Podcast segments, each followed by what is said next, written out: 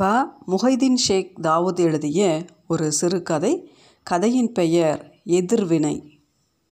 காலை எட்டு மணிக்கெல்லாம் கருத்த ராவுத்தரின் அழைப்பு குரல். சுப்பிரமணி சுப்பிரமணி என்று கூப்பிட்டு கொஞ்சியது. நான் வீட்டு வாசலுக்கு வருவதற்குள் ராவுத்தர் தன் கடை வாசலுக்கு போய்விட்டிருந்தார். கடை வீதியில்தான் என் வீடு. வீட்டுக்கு முன்புறம்தான் ராவுத்தரின் வாடகை சைக்கிள் கடை. பெரிய பள்ளிக்கூடம் வரைக்கும் போயிட்டு வரலாமா? என்று கேட்டார் ராவுத்தர். இந்த கிழ வயசில் நமக்கு என்ன பள்ளிக்கூடத்தில் வேலை? என்றேன். நீ வேணும்னா கிளமாயிரு நான் இருக்க மாட்டேன் என்றவராய் ராவுத்தர் கடையை திறந்தார். நான் நூலகராய் இருந்து போன மாதம் ஓய்வு பெற்றவன். ராவுத்தர் என்னை காட்டிலும் அகவை ஐந்து மூத்தவர். இதோ பார் இது சலீமுக்கு பத்தாம் கிளாஸில் வாங்கின வாட்ச் இந்த வாட்ச் அவனை மெடிக்கல் காலேஜில் சேர்த்த கையோடு வாங்கினது. அவன் கட்டவே கிடையாது. சும்மா கடந்து வீணா போவானேன். இன்னைக்கு ப்ளஸ் டூ பரீட்சை. பள்ளிக்கூடத்துக்கு போய் யாரானும் ரெண்டு பிள்ளைங்களுக்கு கொடுத்துடலாமா? என்று இரண்டு கைக்கடிகாரங்களை காட்டினார். சலீம் மருத்துவக் கல்லூரி படித்து முடித்துவிட்ட அவரது ஒரே மகன். இப்போவே புறப்பட்டோம். பள்ளிக்கூட வாசல் ஜே ஜே என்றிருந்தது. மாணவ மாணவியர் திட்டு திட்டாக நின்று கொண்டு மதிப்பெண் பெறும் கடைசி முயற்சியில் இருந்தனர். யாருக்கு கொடுக்கலாம் என்று ராவுத்தர் முகமுகமாக பார்த்து கொண்டிருந்தார். வகை வகையான முகங்கள்.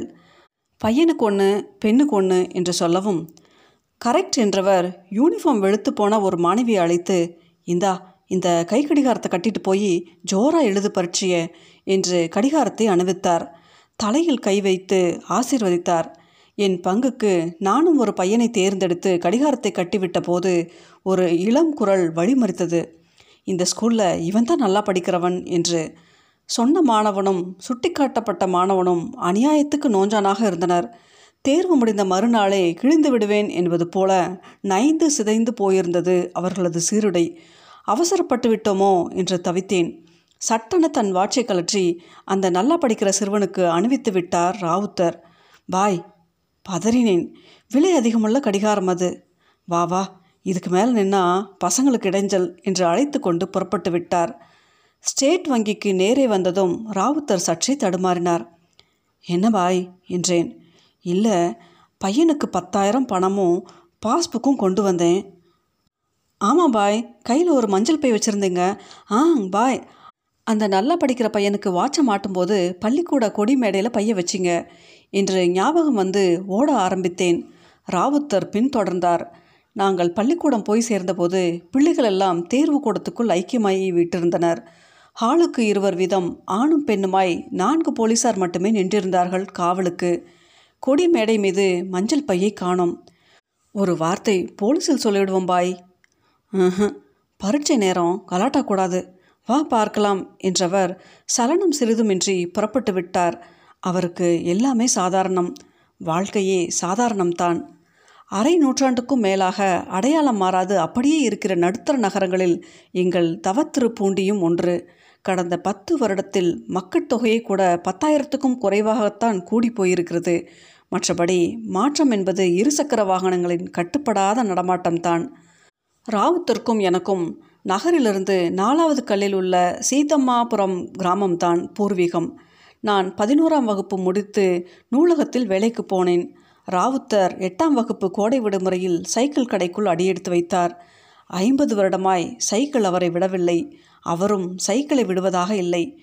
முப்பத்தெட்டு வயதில் கல்யாணமாகி நாற்பது வயதில் பையன் பிறந்த பிறகு ராவுத்திற்கு உழைப்பென்றால் உழைப்பு. அப்படி ஒரு உழைப்பு. வாடகைக்கு விட ஐம்பது சைக்கிள். சைக்கிள் பழுது பார்க்க இரண்டு ஆள். பையனை மருத்துவம் படிக்க வைக்கிற அளவுக்கு ராவுத்தருக்கு நல்ல சம்பாத்தியம். ஆனால் இப்போது சைக்கிளின் ஓட்டம் குறைந்து விட்டது.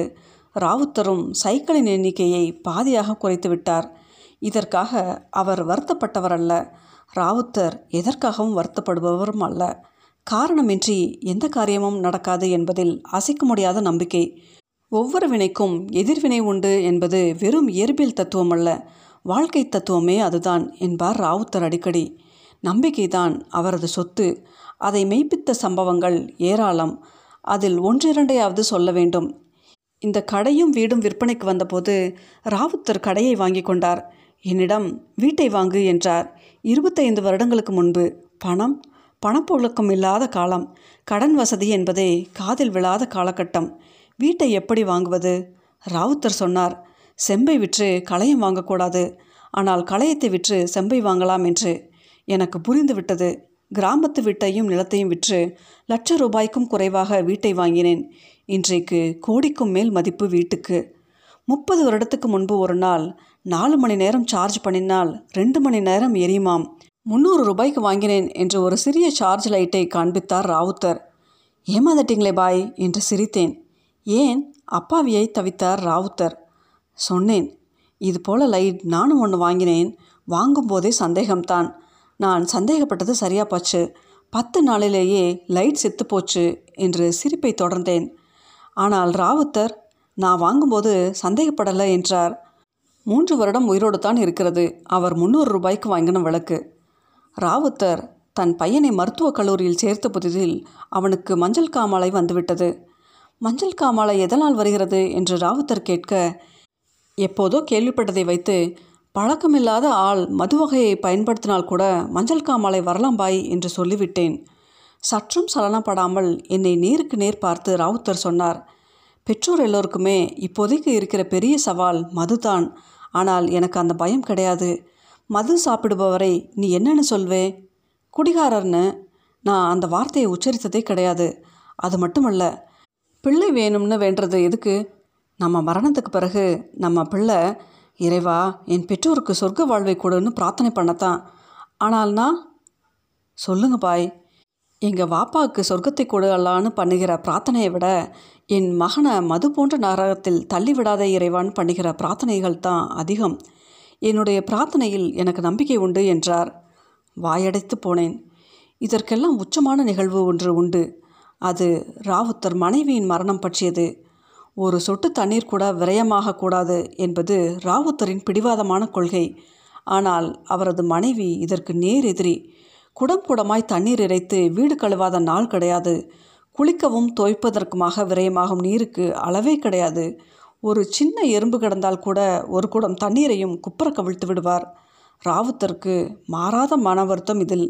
பத்து வருடங்களுக்கு முன்பு ராவுத்தரின் மனைவி இறந்து போனபோது மழைக்காலம். நான்கு நாட்களாய் விடாத மழை. பிரேதத்தை புதைக்க குழி தோண்டினால் தண்ணீர் பீரிட்டு அடிக்கிறது. தோண்டிய குழியில் மண் சட்டிகளை அடுக்கி பிரேதத்தை அடக்கம் செய்தார்கள். ராவுத்தரின் கண்கள் கசிய கண்டது அந்த ஒரு முறைத்தான் அதுவும் மனைவியின் மரணத்துக்காக இருக்காது. சுப்பிரமணி பதினோரு மணிக்கெல்லாம் மீண்டும் ராவுத்தரின் அழைப்பு. அதே கொஞ்சல் குரல். பறக்க வாசலுக்கு வந்து பணம் கிடைச்சிடுதா பாய் என்றேன். வந்துக்கிட்டே இருக்கு என்று புன்முறுவல் பூத்தவர் சித்த கடையை பார்த்துக்க. நான் போய் பேங்க்கில் பணத்தை கட்டிட்டு வந்துடுறேன். இப்போ அனுப்பினால்தான் அவன் மதிய உணவுக்கு வரும்போது ஏடிஎம்மில் பணம் எடுக்க சரியாக இருக்கும் என்று சொல்லிவிட்டு புறப்பட்டார். ராவுத்தர் திரும்பி வந்தபோது உச்சி வேலை தாண்டியிருந்தது. சாப்பிட போறியா? லேட் ஆகுமா மணி? என்று கேட்டார். எதுவும் வேலை இருக்கா பாய்? என்று கேட்டேன். வேதாரண்ய ரோட்டில் உங்கள் பங்காளி கடை ஒன்று பூட்டி கிடக்குதா? ஆமாம் அதை நமக்கு பேசி பாரேன். எதுக்கு பாய்? அதான் இந்த கடை இருக்கே. பையனுக்கு டாக்டர் படிப்பு முடிஞ்சு போச்சு. வரப்போகிறான் வந்து இங்கே கிளினிக் ஆரம்பிக்கணும்னு சொல்கிறான்னு சொன்னதை மறந்துட்டியா?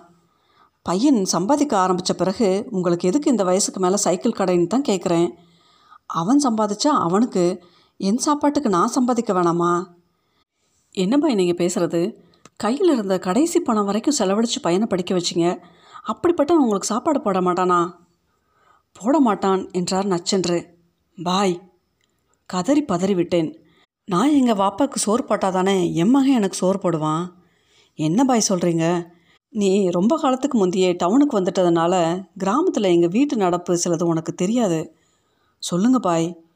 என் சம்சாரத்தோட ஏற்பட்ட மனக்கசப்புனால தான் என் தகப்பனார் கோவிச்சுக்கிட்டு என் தப்பி வீட்டுக்கு போனார். தெரியும் தம்பி வசதி இல்லாதவன். என் வீட்டில் சாப்பிட்றதா சொல்லிவிட்டு ஒரு வாரம் பட்டினி கிடந்து அவர் செத்துருக்கார். இப்போ சொல்லு. என் பையன் எனக்கு சோறு போடுவான்னு எதிர்பார்க்கறது நியாயமா? எனக்கு பேச தோன்றவில்லை. அதற்குள் அவரது செல்போன் ஒலித்தது. எடுத்து பேசினார். என்ன தகவல் பாய்? என்று கேட்டேன். பணமும் பாஸ்புக்கும் போலீஸ் ஸ்டேஷனில் இருக்குதான் பையனோட பாஸ்புக்கில் அவனோட ஃபோன் நம்பர் இருந்ததுனால அவனுக்கு தகவல் சொல்லியிருக்காங்க. நான் போய் பணத்தை வாங்கிட்டு வரேன். வெகு இயல்பாக புறப்பட்டார் ராவுத்தர். பாய் இன்னைக்கு சாயங்காலமே பங்காளியை பார்த்து கடையை பேசி முடிச்சிடுறேன் என்றேன்.